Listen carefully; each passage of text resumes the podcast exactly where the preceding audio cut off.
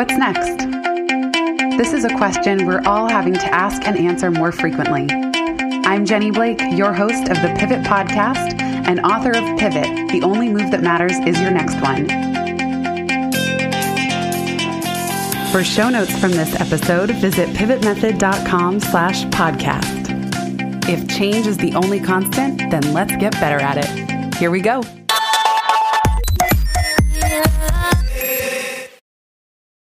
Exciting news before we jump into today's episode. Pivot is now available for pre order.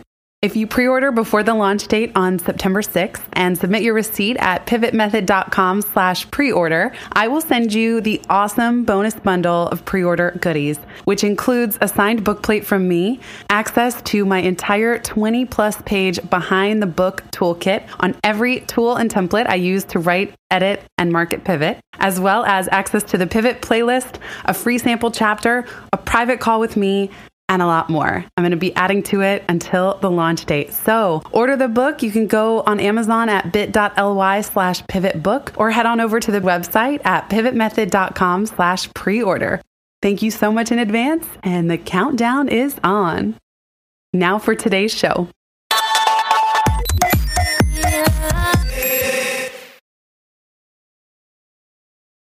Hello, everybody. Welcome back to the Pivot Podcast.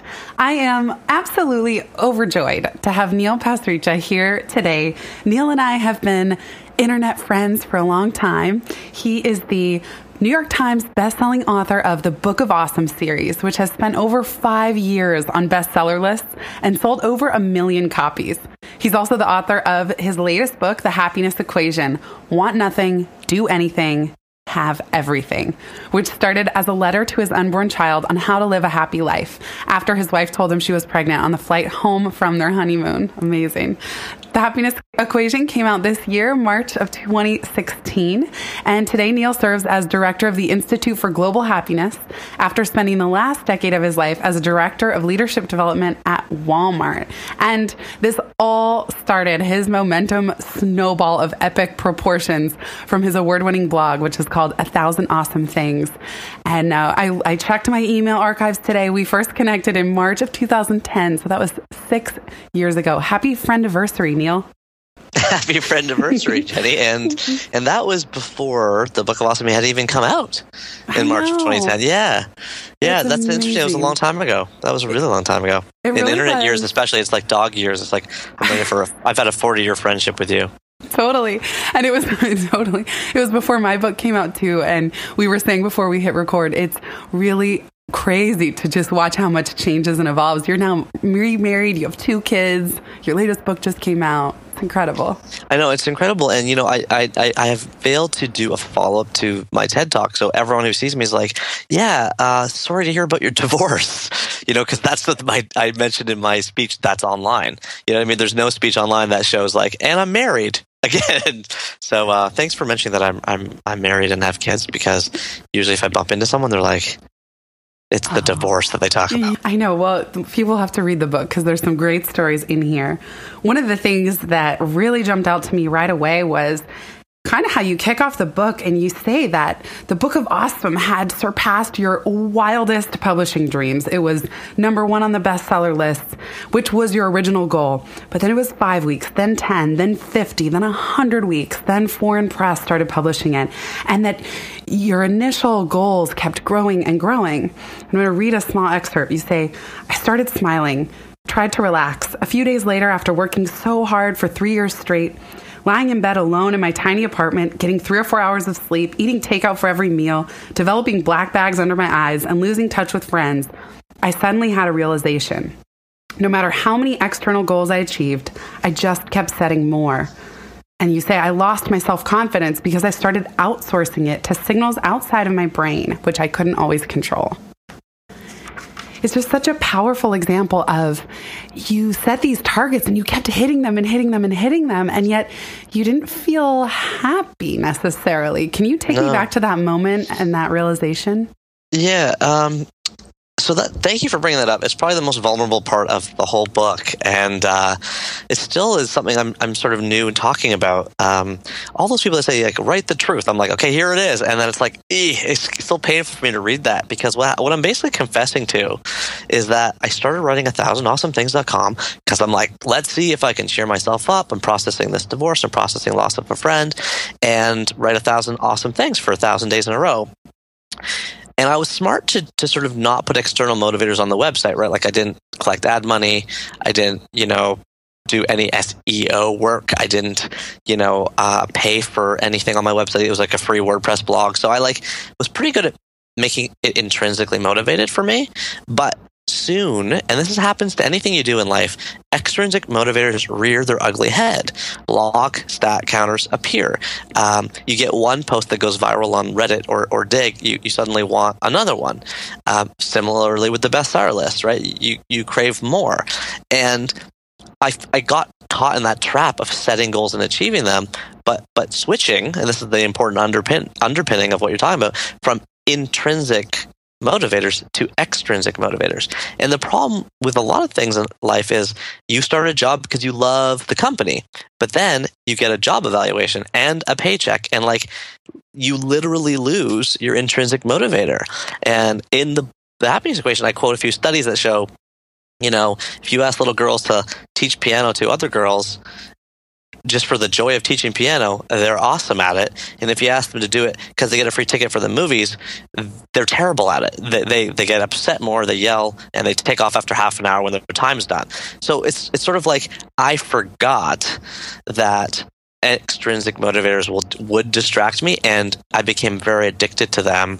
And so the the root takeaway from that secret is do it for you. Mm. You know, do it for yourself and value your opinion and the opinion of others so much so that you can avoid extrinsic motivators as much as possible, which is so hard to do, especially in our industry where there's numbers and bestseller lists and you know we quantify every part of success. So how can you avoid it? It's hard.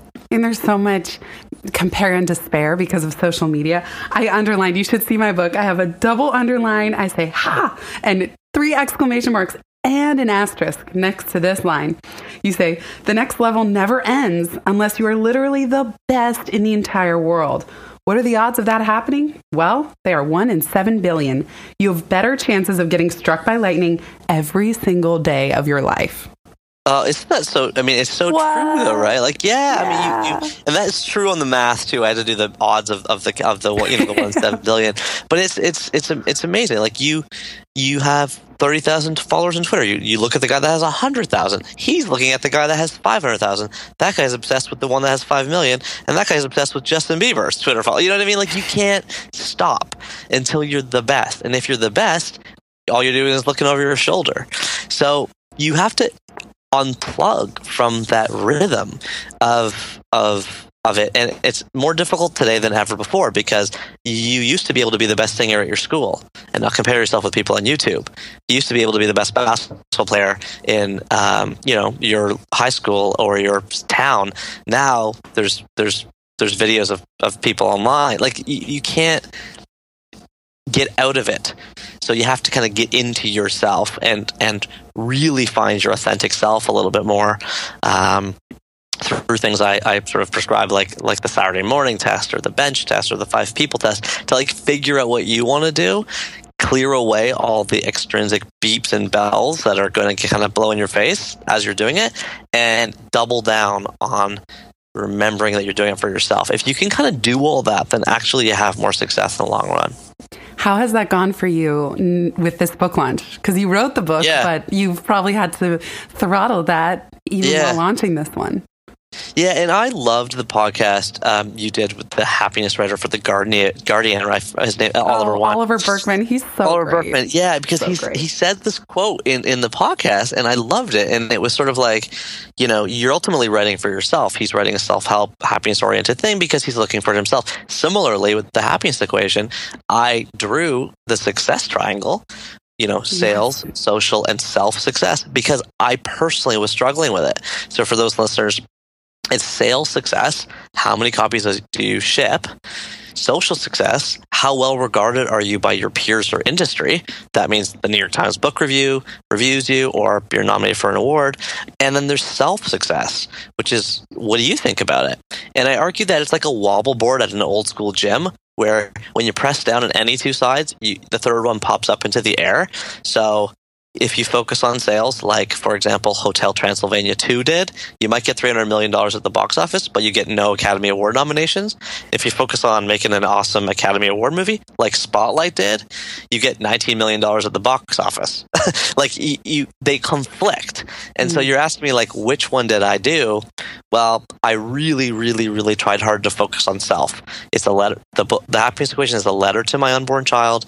Um, he gets to read it when he's older the fact that it exists is, is the greatest gift I can ask for. But of course, Jenny, if I'm going to confess everything, as you go through the book launch, the grind, the meat grinder, the speaking to the Googles and the Microsofts and watching the book on the Amazon rankings, like you just get sucked into that whirlwind and it's so hard to ignore. So I would totally be lying if I was all Zen Buddhist and, and had ignored all that. But I, I've I at least know how to talk my way out of it now. And that model helps me when I'm stressed escape my own reality and say, have a hot bath, read some fiction, have some tea, and, you know, just chill out about it. And the model helps me chill out more than it helps me kind of not get frustrated in the first place. Right. And I love there's so many fun doodles in this book for everybody listening and a lot of math, which I really uh, give you props for. It's some really insightful math that I had never thought about before.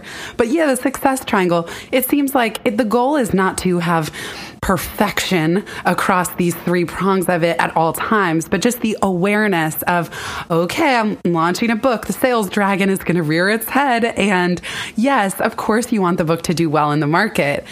But like you said, being able to refocus on social and self when you when it seems like it's getting too out of whack. Totally, exactly. It's it's it's a route map as opposed to something hard and fast, and that's I think the same with all the, the scribbles or doodles in the in the book and the, the secrets in the book. It's the goal is not to be perfect; it's to be better than before. And so, whether I'm advocating, for example, you know, automating, regulating, and effectuating your decisions, so you have more time to focus on a kind of white space. I'm not saying I'm perfect at that. I'm saying here's a tool to help you get there.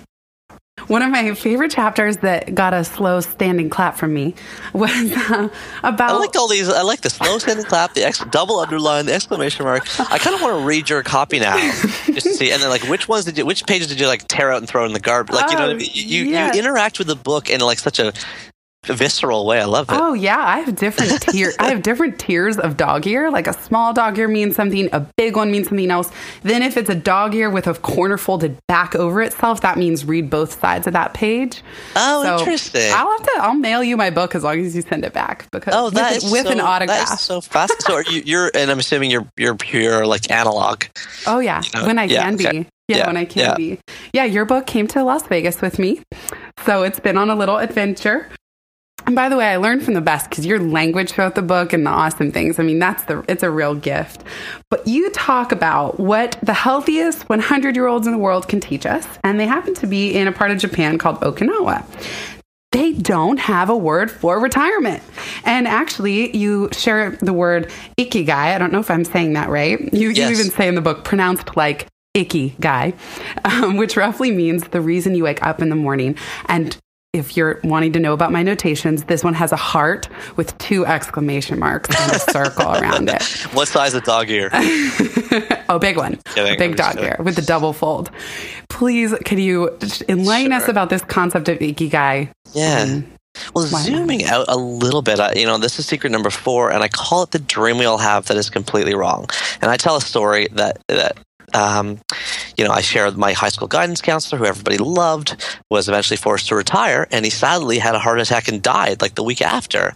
When I tell people that story, you know, I, I met with a lot of like, oh my gosh, and then I met with a lot of, you know what, my brother-in-law kind of quit quit work, or or my grandfather, and that kind of happened to them too. So I researched this topic a little bit more and I found two interesting things. Number one, Fortune magazine says the two most dangerous years of your life are the year you are born and the year you retire. Okay. And there's an incredible report in the New York Times. I can't remember the actual study, but I have the link, uh, which shows that your incidence of depression spikes 40% in the year you retire. So I start expanding this concept of retirement. Then I look and find that retirement was invented invented in mm-hmm. 1889 in Germany. Okay, so it's not that old. Uh, and it was invented sort of out of the blue when they had a huge youth unemployment issue. And Chancellor Otto von Bismarck said, you know what? If you're 65 or older, so he made up that number. If you're 65 or older, you can kind of, you know, and, and you're not feeling too well, you're infirm, you can kind of uh, leave the workforce and we'll pay a little bit of money till you die. But average lifespan back then was 67. So, you know, penicillin wasn't invented for 40 years. So the point is like he made an arbitrary world standard on the number 65 and it's pretty new. So then you zoom back in to your question and it's like you look around the world, you find that many of the world's healthiest places to live don't even have a word for retirement like Okinawa. Literally nothing in their language describes the concept of stopping work. Instead, they have a word called ikigai, the reason you wake up in the morning. So it could be to feed your family by fishing for them. It could be to educate young minds if you're a teacher. It could be to increase happiness in organizations if if you're me, and that's what I'm trying to do. And you know what? They live on average of seven years longer than Americans. Like there's more, uh, a higher percentage of people over a hundred there than anywhere else in the world. Like maybe they're on to something. And so the ikigai concept is something that Leslie and I do my wife, where we leave little cards beside our bed. They cost 10 cents. But when you open your eyes in the morning, you kind of know which way you're going. And that super, super high level purpose of getting up in the morning, it's amazing how that clarifies your day. Because, yeah, I subscribe to sort of write three things down on a cue card strategy, which a lot of people do. But unless I know my high level mission, it's you know, I can get lost pretty easily, and I, you know, I fritter away a whole day or a half day. Um, and so mine says increasing happiness in organizations. I, I believe that work is for most people the unhappiest place and where we spend most of our time. So that's what I'm trying to do. And while I was finishing the script for this book, it was finish the script for this book, right? Like it's one big thing you're aiming for, and as a result, it, it sort of it destabilizes the concept or notion of retirement because you know you no longer i no longer aspire towards doing nothing ever. Uh, in fact i know that's a recipe for unhappiness and um and for losing my sense of purpose. All i now ascribe for is always having an ikigai in my life. It, it might be volunteering but it could just be doing something. One of the ways you say people can find their ikigai is the saturday morning test enlighten us please Sure. And it doesn't apply to everybody because many people work Saturday. But if you pick the day you don't work in the week, okay, hopefully there is one. And for me, it's mostly been Saturday because I've often have the sort of Monday to Friday jobs. Now, on a Saturday, you have actually nothing planned. And I know those are rare, but when you actually have nothing planned on a whole Saturday, ask yourself one question What do I do on a Saturday morning when I have nothing to do? What you naturally lean towards will let you brainstorm hundreds of ideas for interesting work you could be doing. So if you play guitar, you might want to teach guitar or start a musical instrument import company or busk. Like so many things. If you coach a baseball team or or, or um, you just love sports like you, you could be a personal trainer. You could start a supplements company. You could be a coach for a team. Like and that's what i'm saying about the saturday morning test. It's like to find authenticity is all the rage. But most people just say simply be authentic. What the saturday morning test is trying to do is give you a tool to help you find the authentic self that's already inside you so, what's your Saturday morning test? What are some of your things? Oh my gosh. Well, I mean, if I'm honest with with two young babies right now, that's very rare. But but but actually, that that partly is it, right? Like it's right. it's it's spending time with little kids, and I'm doing that now more than I'm writing or speaking, and and I love it, Jenny. So it's like you can't just I can't be a full time dad in the sense that we do need money to live off of, but it does remind me that um, I need to be better at like blocking, you know, certain months and times of the year to not have any speaking engagements, not have any travel. Or it's a reminder that maybe I could start a, this is something I'm, i live in Toronto, maybe I could start a dad's group, like mm. a group of, mm. you know, like the classic kind of group of dads that gets together at the park and lets lets their partners sleep in, or group of dads that, that frankly talks and discusses and processes the emotions of fatherhood, which there's not a huge great dialogue around about that that I've encountered. Yet there's so many emotions about wanting to be a provider and wanting to, you know, um, enable their success and, and what does that lo- what does that mean so like maybe me leaning into fatherhood a bit more now is is helping to open my eyes and when you and I connect in six more years another 40 years of internet time I'll have started some fatherhood oriented business or or maybe a book you know or maybe yeah. I'm speaking about it or like maybe my natural things the writing stuff kind of tips towards parenting more. Um, I don't well, know, and but, let's but thanks for asking you... me because that, that's this is exactly what you're supposed to do, right? You you just naturally snowball away from the things you love doing, right? Right, and I would like to highlight that you just came out with an awesome interactive children's book. So in that sense, you took your Saturday morning test, which was spending time with your kids, and you made something for them and inspired yeah, by them. Oh, thanks for saying that. Yeah, the children's book is so is so under the radar. Children's books are such a it's, it's hilarious because there's a small market, you know, it's a subset of the book market, and yet and the classics dominate, right? Like my grandmother got Good Night Good Night Moon, so she bought it for her kid, who bought it for her kid, and you know you're not going to break into that. But with Awesome is Everywhere, I tried to give people an interactive guided meditation on what it mm. feels like to be a child. So yeah, I when I stare at my son's eyes and he stares back like unblinking, you know, not in a staring contest, but like the master of a staring contest. Um, that's what I wanted to give people in, in Awesome is Everywhere, the kids' book. After reading your book, I thought, what's my Saturday morning test? And normally I like to read the New York Times, the Wall Street Journal, a nonfiction book. And lately I work on Saturday mornings because it's really quiet and I feel I can work on whatever I want lately I like jump off the couch to go edit podcasts, which is something that business people would say, Oh, you should outsource that. Anyone else could easily do this just as well as I could. And maybe listeners, because I taught myself GarageBand, listeners wouldn't know the difference. It takes a lot of time, but I love it, Neil. It's my Saturday morning test. And it's so well, weird. Amazing. I don't know where it's going to take me, but I almost procrastinate on real work by editing podcasts. But you know what? You have a thing, um, and I don't. You know, we know each other and we know each other well. But like, just seeing seeing how your bookshelf is curated and organized, and your website and your book, which I've had the pleasure of reading, and it's amazing. And it's like maybe there's a thing, you know, either tangential to what you're already doing or above it or below it about like curation and slicing and like mm do you love interior decorating or like getting the right you know do you are you all about like your pots and pans cupboards or is yours just like a pile like mine? You know what i mean? Like right. i don't know. But who knows what that could lead to. Um, and i find it fun to talk about. Yeah and it's fun to just pay attention. I mean i would i encourage everybody who's listening just do the saturday morning test and be an observer about what you gravitate toward and what, what you get most excited about and i just love that as a way to find your ikigai because we often put so much pressure on ourselves. Oh my gosh, what's my one big thing or what's next? And it creates a panic. But if you can think about it in terms of the Saturday morning test, it's a great start.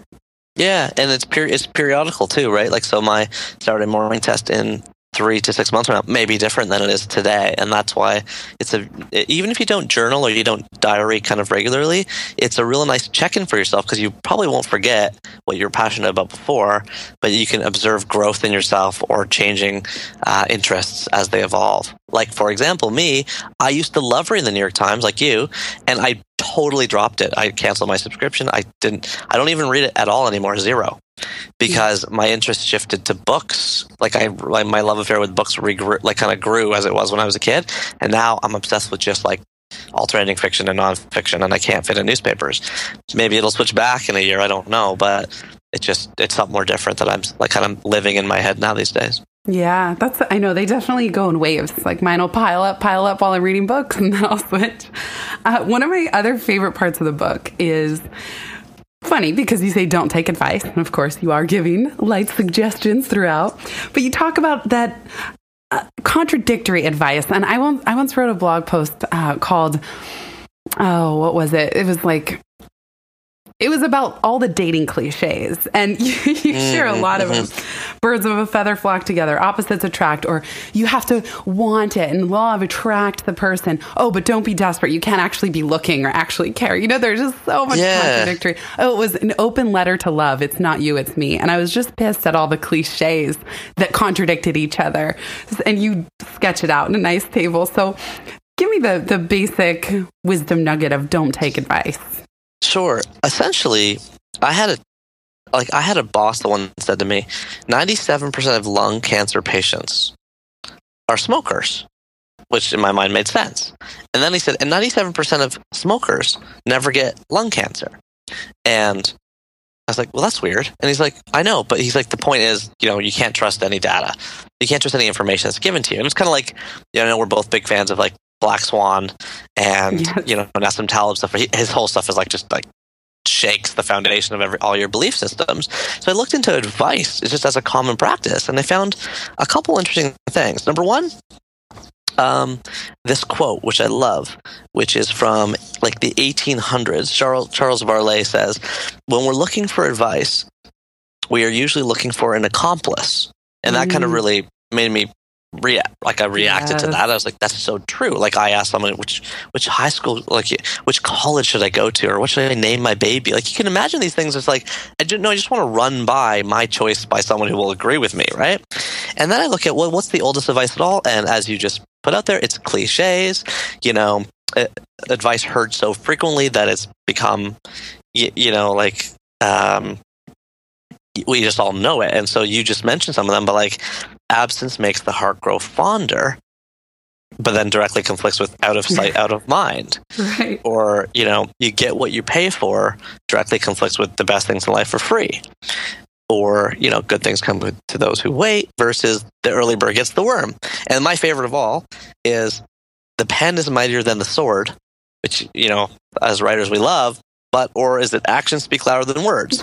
right. You know, and it's like if if, if it, I'm like if even cliches, like the most fundamental, foundational kind of things people tell you, um, you know, have direct opposites that also are as quick to come to your tongue, then like what makes any advice you possibly hear uh, you know, objectively true in all situations. And it is there isn't any. So it you know, the Book of Awesome was a book where I didn't tell anybody what to do.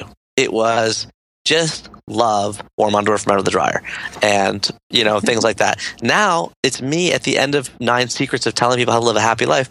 Um, i'm i'm saying in the last secret as you're pointing out like a, subser- a my subversive piece of advice is to not take advice. So if you follow me then you can follow me.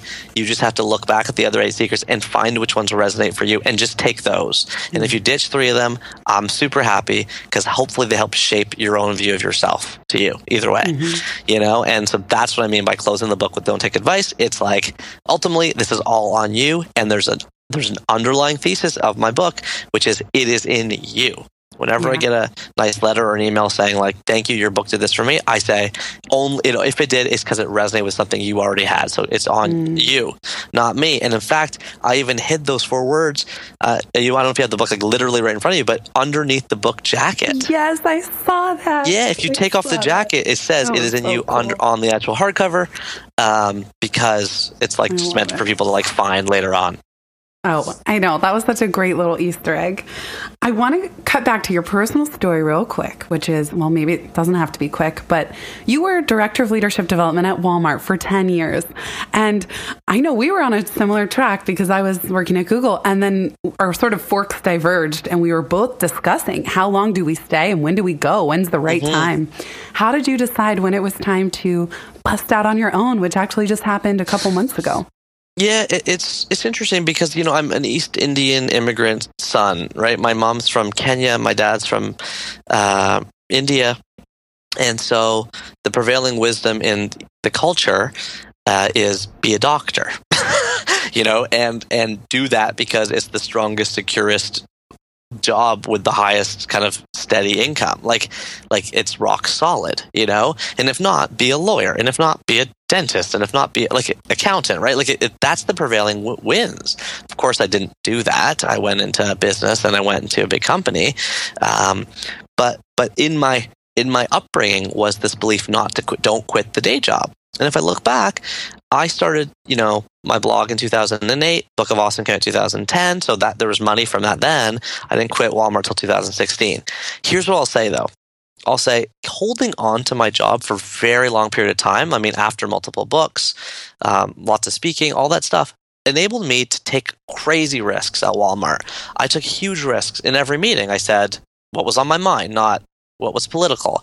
I put proposals together to do crazy interesting jobs like work directly for the CEO as his personal assistant and it was approved so I got to do that for 2 years. And um, I just took crazy risks because I was like if this fails, I've got this income in a side project from a book and speaking. And then similarly, it allowed me to take crazy risks with my writing. I never wrote to any advertisers. My blog had 50 million hits, not no advertisements.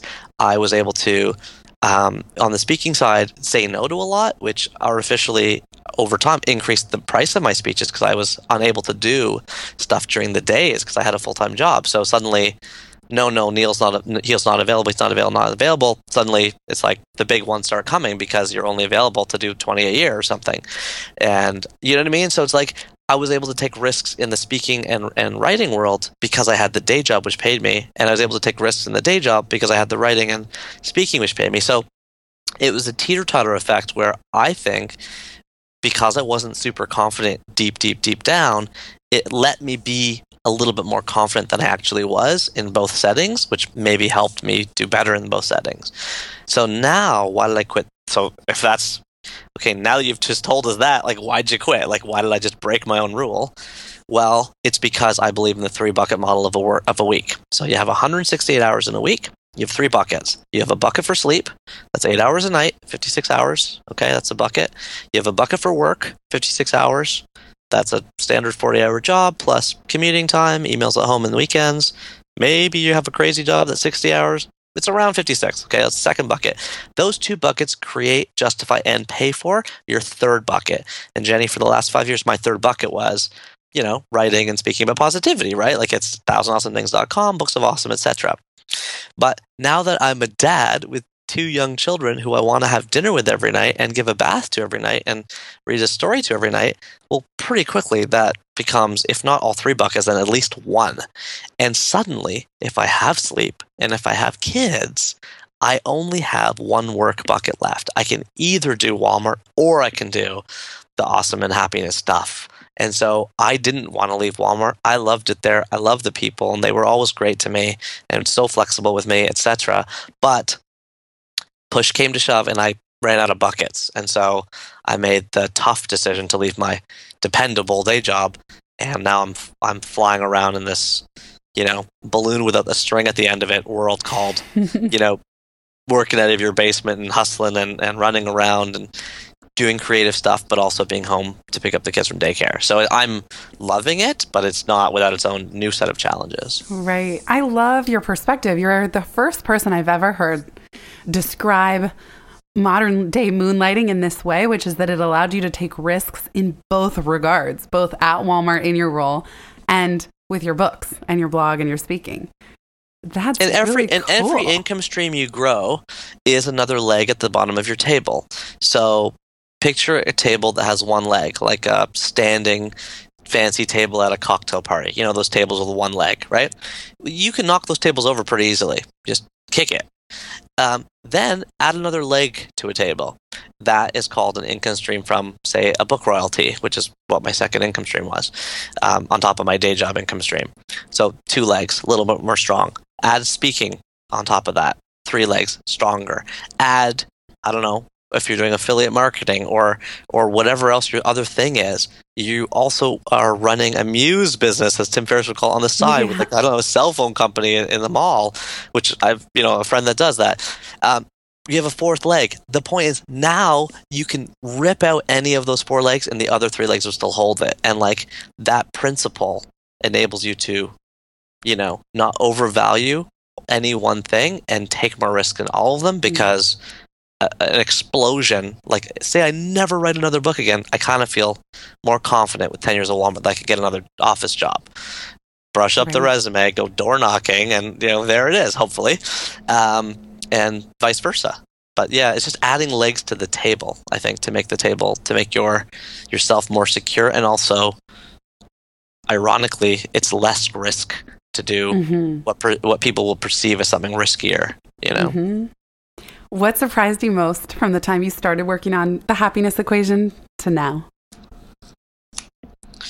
Oh man, that's a great question. Um, Well, you're in the book publishing world, right? So you you are familiar with just the back and forth and the copy editing and the processes there. I should not have been surprised by that. Hmm. Um, one thing that was surprising to me, here's an interesting thing, is that um, you know we all say you can't judge a book by its cover, and I was lucky with the Book of Awesome that whoever designed it at the publishing company did a great job. But with this book, The Happiness Equation, we went through not just cover iterations, but title iterations for over a year. Mm. It exhausted and drained me. And also, it's like, um, turns out you can judge a book by its cover, and everybody does. So it's the most important decision about your book of all. And I think looking back, I probably spent 500 too many hours on that one problem. You know, I, I should have been better at um, deciding that was a 10 hour problem and putting, you know. So tricky. I know. Yeah. And there's so many thousands of micro details and macro, the big ones that go into it. And what I'm noticing is at some point you got to ship the thing and there's just going to be stuff yeah. it could be different or better or is missing or isn't, you know? And it's like at some point, so it's so weird about books in our current digital age, which is that the book is still a pretty fixed entity that goes mm-hmm. out. Yeah. snapshot moment in time. Uh, I would like to end with reading one more excerpt from your book from a chapter called I Run a Burlesque Dancing Troupe, which is about your adventures in dating. And you say this you say, Be you. Be you and be cool with it. There is nobody else you can be better. There is so much of you unique to the world. The deep down version of you is the best version of all. You are unique and complicated. You are different and dimensional. Those rare thoughts, those flying thoughts, those late night thoughts, grab onto those and hold them. Those things you think, those things you do, those things you say, those are what slowly help define who you are. Neil, thank you so much for writing this brilliant book to help us all be more of ourselves. Thank you so much for having me on the show. I really appreciate yeah. it. And uh, it's a pleasure talking to you as always. Likewise. Where can people find you if they want to connect and learn more? You know, I, I think the best place is just email me. I mean, it's such a rare and weird answer, but I, I just feel like the end of the podcast community, the people in the gym right now, the truckers at 2 a.m. on a highway somewhere, the people around, you know, around the world in, in a job. Like, if you're listening to this and, and something resonates with you, drop me a line. I'm at globalhappiness.org. So that's just my home base with links to everything on here. And you can read the chapters of the book for free and all that stuff. But me, I'm just Neil at globalhappiness.org, N E I L at globalhappiness.org. People I meet through podcasts are like my favorite people in the world. So um, if you're a kindred spirit, I just love to chat. That's so great. Well, thank you, Neil. We really, really appreciate it. And Thanks, look forward to uh, talking again soon. Thank you very much.